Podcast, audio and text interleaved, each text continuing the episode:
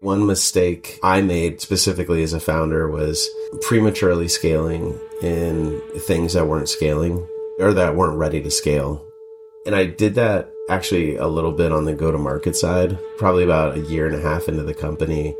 Didn't sort of recognize that, hey, look, we've got early customers and everything's going great, but do we have massive runaway product market fit? No, not yet. I, you know, I didn't understand that. I didn't understand what the implications of that were we scaled up a lot on process and a lot on people. I think that was a really hard lesson and and just realizing that you really have to earn that right. I'm Alex Bovee, CEO and co-founder at Conductor One. This is Code Story, a podcast bringing you interviews with tech visionaries. Like six months moonlighting. There's nothing at the back end who share what it takes to change an industry. I don't exactly know what to do next. Took many goes to get right. Who built the teams that have their back. The company is its people. The teams help each other achieve. I was proud of our team. Keeping scalability top of mind. All that infrastructure was Yes, we've been fighting it as we grow. Total waste of time. The stories you don't read in the headlines. It's not an easy thing to achieve, Took it off the shelf and dusted it off and tried it again to ride the ups and downs of the startup life. You need to really it's want it. Not just about technology. All this and more on Code Story. I'm your host, Noah Labhart, and today, how Alex Bovee built the platform to secure identity through self service access and governance. This episode is supported by Turso. Turso is the open source edge database from the creators of libsql. Do you put your edge computing close to your users? You should put your data there too. Turso makes this easy utilizing the developer experience of SQLite. Access a free starter plan at turso.tech slash codestory. Turso, welcome to the data edge. This episode is brought to you by our friends at MemberStack. MemberStack is the fastest way for you to launch a beautiful Webflow MVP with robust authentication and smooth payments integration. Join companies like Slack and American Airlines in serving millions of members every single day. Get started for free by visiting memberstack.com slash codestory.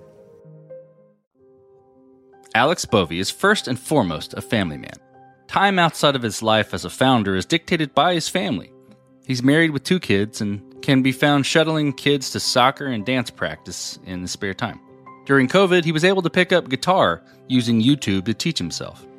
His family got him a super nice Taylor acoustic that he plays on today. Alex spent some time at Okta, and what he noticed was cloud forward companies struggled with managing identity access and governance. This left companies wasting money on users and in an insecure state. He saw a big opportunity in this space and, with his co founder, decided to tackle this problem head on. This is the creation story of Conductor One.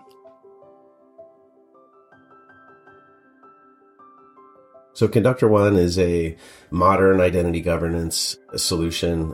How I got started on it was I was formerly at a company called Okta, which is an identity and access management solution, kind of cloud SSO and, and user directory and MFA is what they focused on. And what I found from working with all these cloud forward, cloud modern companies is that they really struggled with managing authorization and permissions and sort of the compliance around identities and access, particularly in the cloud, and just saw a huge opportunity there. It's like every single company was scrambling to go to the cloud in you know, 2015 and above, I would say, was really like this huge push into the cloud. And then it really left most companies kind of over provisioned. You've got tons of licenses you don't use. You've got tons of SaaS applications that you brought into your environment. You don't even know what half of them are. Managing the lifecycle of users and access across those environments was incredibly hard and, and just sort of saw this like massive problem. There were traditional solutions in this space that were just more geared towards larger companies with much more complicated needs or maybe a lot more sophistication and, and the mid market and smaller companies, as they struggled with these problems, really just didn't want that kind of sophistication and complexity. They just wanted a sim- you know simple solutions that were quick time to value with easy implementation that just worked out of the box and, and solve their needs for those different problems. And so we saw a big opportunity to do that. To start a company that really solved that problem and jumped out and, and started Conductor One roughly end of 2020 with my co-founder Paul Querna and I. Let's dive into the MVP. So that first version of the product you built. How long did it take you to build and what sort of tools did you use to bring it to life? Yeah, it took us about a year to get really alive with the product for a, our first customer. So getting to an MVP, I think, is actually kind of straightforward. Just something that you can you can like demo in a sales call that you could show someone. Hey, I can click this button and this thing happens, and you know maybe demonstrate a little bit of value that way. I think that's actually pretty straightforward to get to. And that, that was probably three, four, five months. We had functional end to end prototypes that were working. What we found to be really challenging is that this problem of identity governance is really a, a broad problem across all the applications in a customer's environment. You have to really cover a, a, big part of the customer's environment to be able to solve a meaningful you know portion of their problem. And so there was a lot of work to just blow out those number of integrations to expand what we could support from an integration standpoint for customers and then make sure that the workflows were robust enough to you know feel confident rolling those out to a customer's environment end to end. So that took much longer. So you know kind of initial prototype was three months and then to, to get a customer live was roughly about a year kind of soup to nuts from when we first shipped the product. In terms of the tech stack we decided early on we were just going to be all in in aws we really wanted to make sure that we were set up for scale sort of day one. And so we made an investment in DynamoDB as, as the database store. You can, can handle high transaction volume and high read volumes. There's a lot of aspects of that database that make it ideal for a company like ours that has to deal with hundreds of integrations per customer with potentially millions of entitlements or little bits of permission data that we have to capture and store. Let, us stay on the MVP for a minute. With any MVP or that first version of the product, you got to make certain decisions and trade offs, and you're alluding to some of them in, in at a high level. But I want to, maybe to dive into one or two for me about, you know, maybe technical debt or feature cut or approach or some of those tough calls you had to make when building that first version and how you coped with those decisions probably the biggest place that we had to cut scope on that really drove me nuts for the longest time ever was just in the UI polish and feel. Uh, so we ended up using some out of the box UI frameworks for our front end, but a lot of it had to be customized. And so that just led to some inconsistency in the product early on for that first year where, you know, we had different ways of doing things, kind of the look and feel was different across different parts of the application at the end of the day, we're really a, a, workflow product, meaning our product provides value to customers when it's executing workflows like user access reviews or self service access and provisioning. The product can be beautiful, but if the workflow piece doesn't work, it kind of doesn't really matter. We had to really stick the landing on the workflows and make sure that those were reliable, that these end to end processes worked when customers would start those workflows because they were going to touch a lot of employees at the company necessarily that meant if you want to stick landing on one thing, sometimes other things have to give. Some of the polish on the UI side just just suffered in those early days of the product, and I think for me, being a little bit of a like a product perfectionist, that hurt my soul deeply. I would say like it always just bugged me a little bit that uh, you know that everything didn't just look super clean and crisp in those early days, but it was really the right thing to do because we had customers who were going live on the product who, you know, took a bet on us to use Conductor One as this solution. You know, we're betting on us as a team and we really had to deliver to them. And so giving them something that was like super polished but really didn't work, didn't feel right. It was really about those workflows and making sure that those were working end to end. This episode is encrypted by CipherStash. Data breaches are becoming a fact of life. Know why? One of the reasons is because developers lack the right tooling to get the job done, i.e., encryption at rest tools are complex and inadequate. The solution? Encryption in use with CipherStash. CipherStash uses searchable encryption in use technology, providing continuous and universal protection for sensitive data. With CipherStash, you can turn your existing database into a vault, utilizing zero trust key management, SQL native, and with no code. Though encryption is complicated, CipherStash is easy to use.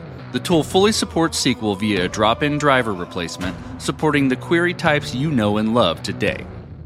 And did we mention it's fast?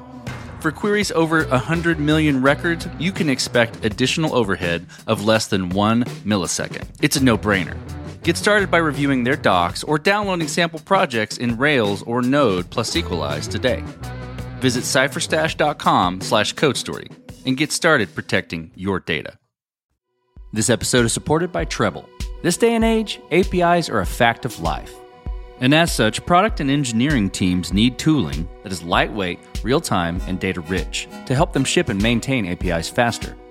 That's where Treblle comes in. Treblle is an all in one platform for the entire API lifecycle.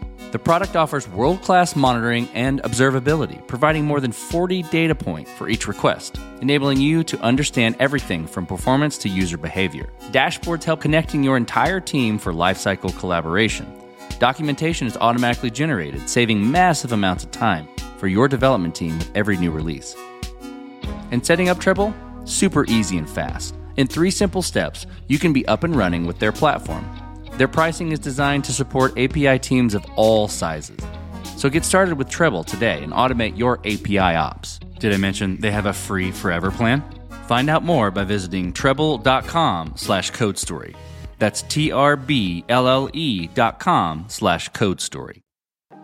Let's progress forward then. So you've got you've got your MVP. It's working. You're getting some traction. What I'm curious about is how you progress the product from there and mature it. And to wrap that in a box a little bit, what I'm really looking for is how you built your roadmap, how you went about deciding, okay, this is the next most important thing to build with Conductor One. We characterize ourselves as dedicated on the vision. Our vision and goal long term is to secure workforce identity but we are very open and flexible on the tactics. We are marching towards this goal and, and vision, and, and we have a very clear vision of, of, of the long term product that we want to build and the different problems that we want to solve for customers and how we want to work with customers.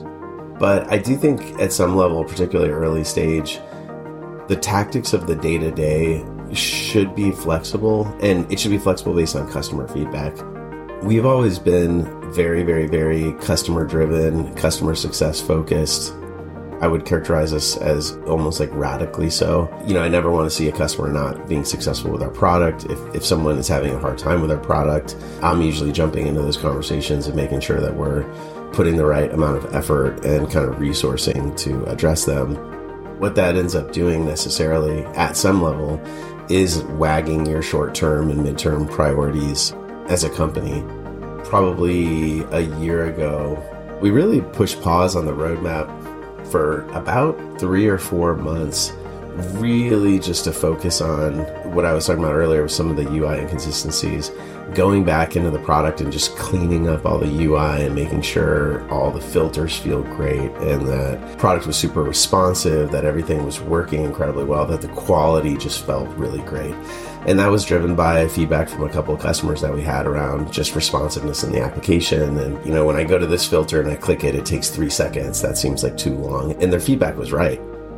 We sort of keep that long term vision in mind and we know where we're marching towards and, and we have this long term plan and vision and, and strategy of how to get there and we know what we're building next and next and next. But I would say, kind of short term, we do let customers drive that and we try to let customers drive that from just a genuine feedback standpoint.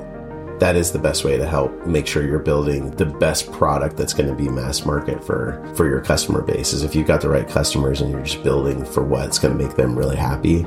Yeah, I'm sort of a, a firm believer that that's the best way to create a great product. Okay, you mentioned we several times, so I'm curious about team. How did you go about building your team? And what did you look for in those people to indicate that they were the winning horses to join you? It was a lot of just in network hiring. Both my co founder and I have been in tech for 20 plus years. For us, we, we've worked with a lot of great people over the years and just basically reached out to a lot of those folks and said, Hey, we're working on this problem. We're starting this company. These are the problems that we want to solve. When we first started the company, we didn't even really know yet exactly what we were going to build, but it didn't stop a few of our you know, really good friends and, and former colleagues from, from joining. That was what really sourced a lot of the early folks that joined the team. And since then, I think we still get a lot of in network hiring. So we still hire a lot of people that we've worked with previously, that we've known previously. But beyond that, there hasn't been like a single sort of silver bullet, so to speak, in terms of where we've hired other folks from. Our first product designer was a referral from a contractor who worked with us for a minute on product design. Our first account exec was a cold outreach I did on LinkedIn. And so it's really just been a story of in network hiring for probably the, the bulk of bringing on new teammates, but then just opportunistically different channels, referrals, you know, cold outreach on LinkedIn for the for the rest of the hires. This episode is supported by Turso. Turso is the open source edge database from the creators of libSQL, the popular fork of SQLite. If you put your edge computing close to your users, like with Netlify or Vercel edge functions or Cloudflare workers, you should put your data there too in order to maximize performance gains at the edge. Turso makes it easy. With a developer experience of SQLite and a distributed database you can replicate much closer to your users than traditional database offerings in the cloud. Turso's lightweight, easy to use, and free to get started. The team at Turso is offering a generous starter plan specifically for Code Story listeners. Head over to turso.tech slash code story and get started today. That's T U R S O dot tech slash code story. Turso, welcome to the Data Edge. This episode was automatically optimized by Cast. If you run cloud native software on AWS, Google Cloud, or Azure, you know how out of hand the bill can get. This uncertainty hurts your business, but you can solve it with Cast AI. Cast AI automates cloud cost, performance, and security management for hundreds of companies of all sizes. The platform's customers begin saving immediately and cut an average of over 60%. So before you go and sign a multi year contract with a cloud provider or lay people off, check out what Cast AI can do for you. To get you saving even faster, Cast AI is offering a free cloud cost audit with a personal consultation. Visit cast.ai slash code story to get started. You mentioned this in the beginning, but I'm gonna I'm gonna ask it because I'm curious about how you approached it. And you told me that that you built this to scale from day one, and and I hear the the AWS tooling that you chose, but I'm curious to dive in a little more about you know how you approach scalability, and that can be technology, it can be business, it can be team, it can be all all the things. So tell me about that, and and perhaps if you had to fight it as you grew in any sort of capacity. I think scalability is a double-edged sword. And as a first-time founder, one thing that I've I've realized now is that you really do have to earn the right to scale because scaling necessarily is very expensive and it comes with a lot of overhead. When you build something for scale, typically you're making investments that assume what it is that you're doing is working and assumes that you're going to get to some number of customers or some number of inputs. And I'm not just talking about on the engineering side, I'm actually talking about everything. How you handle inbound from your website or how you're doing paid marketing or how you're doing events. Like all those things are just different processes that you could start really lightweight with and just kind of figure out what works and what doesn't, or you could assume that you know it works and build up a lot of process and tooling and technology around it. Almost without exception, the right thing to do is to not necessarily build for scale day one, but to really focus on just figuring out what's going to work and then scaling from there. That can be hard, I think, particularly if you've spent a lot of time in industry and you've done a function for some some amount of time. You may have like lots of battle scars. You may have like seen a lot of things go wrong previously and so it's a very natural human emotion to want to avoid encountering that pain again you suffer the, the pain of sort of experience here and that you want to try to avoid those painful experiences that you had previously. And so the way that you do that is you you try to tool up a lot of process or automation or get ready for scale in some way that you think is going to help you avoid pain in the future. But a lot of times what worked in the past doesn't work in the future I think that's just a really, really risky thing. So I guess my advice all up on scale is don't really focus on it day one. You know, really truly focus on just figuring out what works and what doesn't work and intentionally do things in non scalable ways until you've figured out what it is that what the critical aspects are of scaling that process or technology. Well, as you step out on the balcony and you look across all that you've built, what are you most proud of?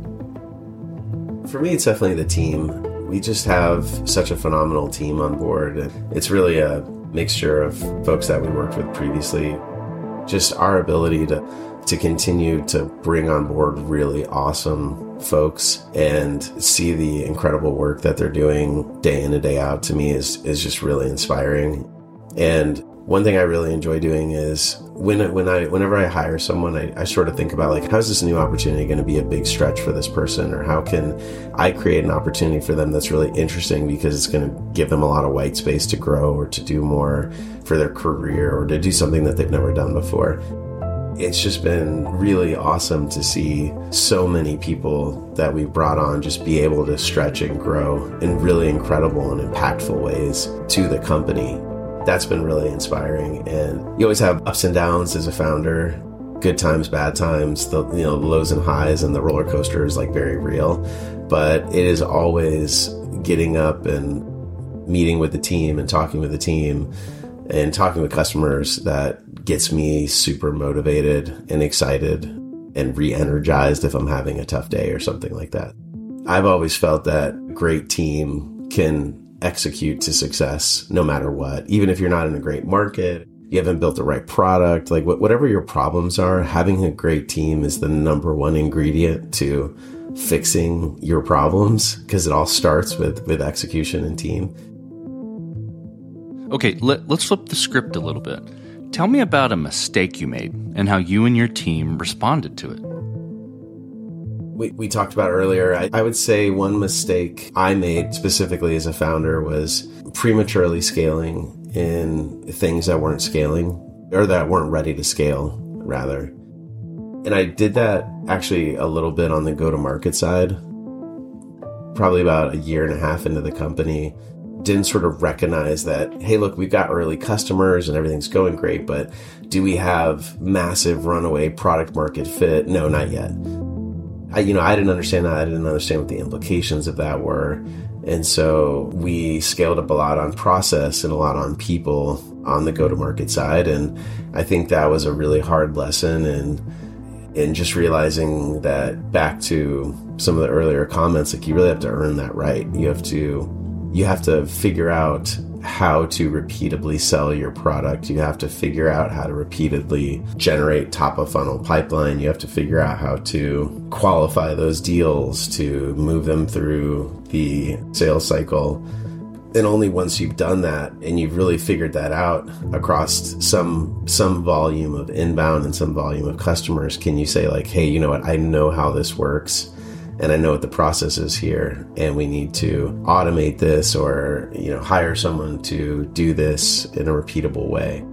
I think on the team side, I think the most important thing with managing that is just recognizing when you've made a mistake and being honest about it, and really being honest with the team about why you made the mistake, how as a company or how as a leader you are going to make sure that you don't make that mistake again the reality is like you're always going to make mistakes, but being transparent about the fact that, hey, this was a mistake. This is what we did. This was the implications of it. And this is how we're going to make sure that, that we fix this going forward or that we, you know, don't, don't make these mistakes in the future. Okay. This will be fun. Tell me what the future looks like for the product and for your team. On the team side, we are remote first, but sort of we're in this hybrid world where we are back to office to a degree. So I think we're going to continue kind of pushing on that. We've been hiring some some team members remotely, but we do have an office in Portland and in San Francisco, and we're just going to continue sort of pushing for that hybrid world, but also trying to get folks in those centers of, of hiring gravity, if you will. A lot of the team enjoys coming into the office and there's you know, we're, we're hiring all of our SDRs in San Francisco, and that's just like a really awesome, fun vibe when everyone's in the office working on the phones and hitting the gong when we get a new set meeting or we close a deal. It's like just that energy is really exciting. And so I'm really looking forward to that from just like a cultural standpoint on the team going forward. Product side, we really view ourselves as a compound platform, meaning we're a, a broad platform. We have multiple products that we're building that address different pain points for the same buying center of a customer.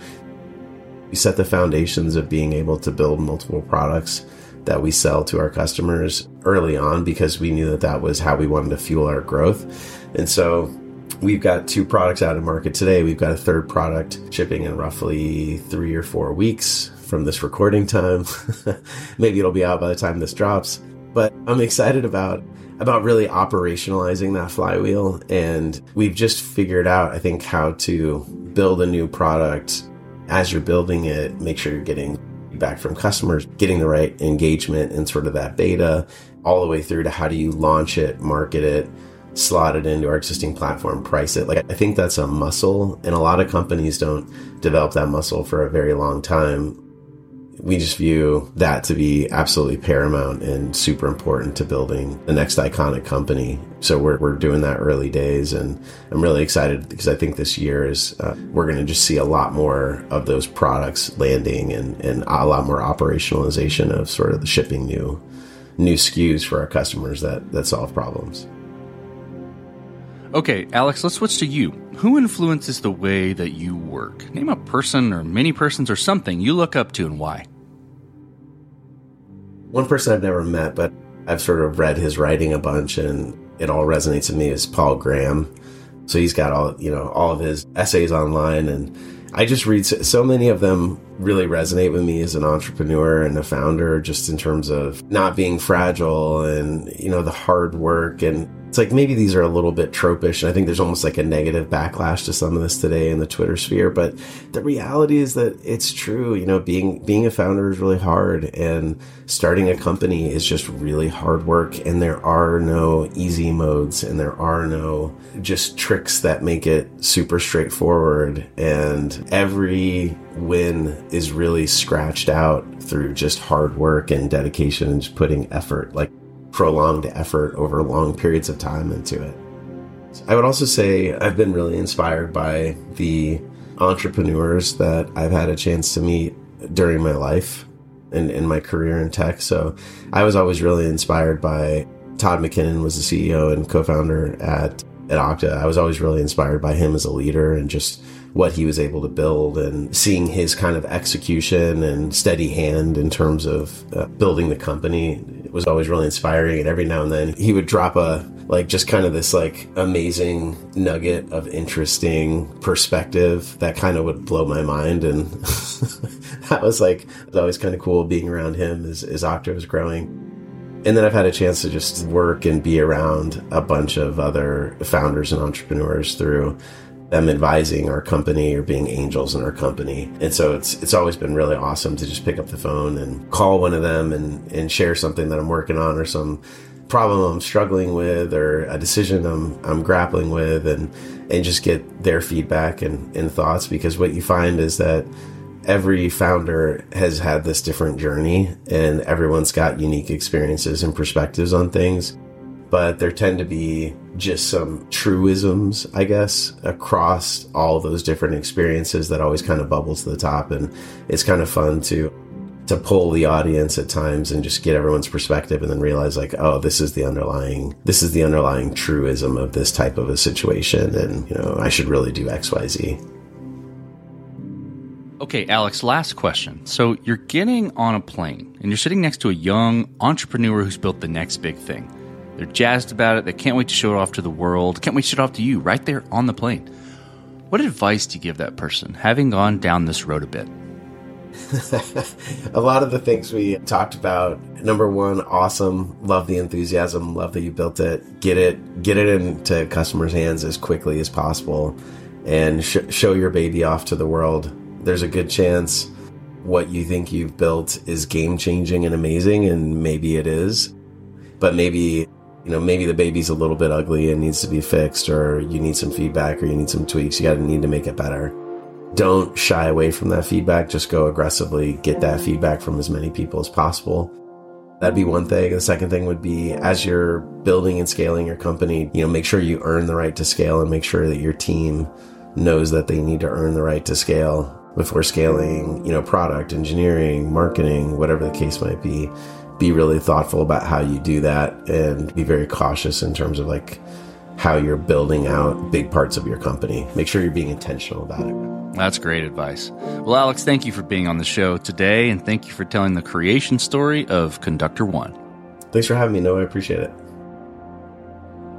And this concludes another chapter of Code Story. Code Story is hosted and produced by Noah Labhart. Be sure to subscribe on Apple Podcasts, Spotify, or the podcasting app of your choice. And when you get a chance, leave us a review. Both things help us out tremendously. And thanks again for listening.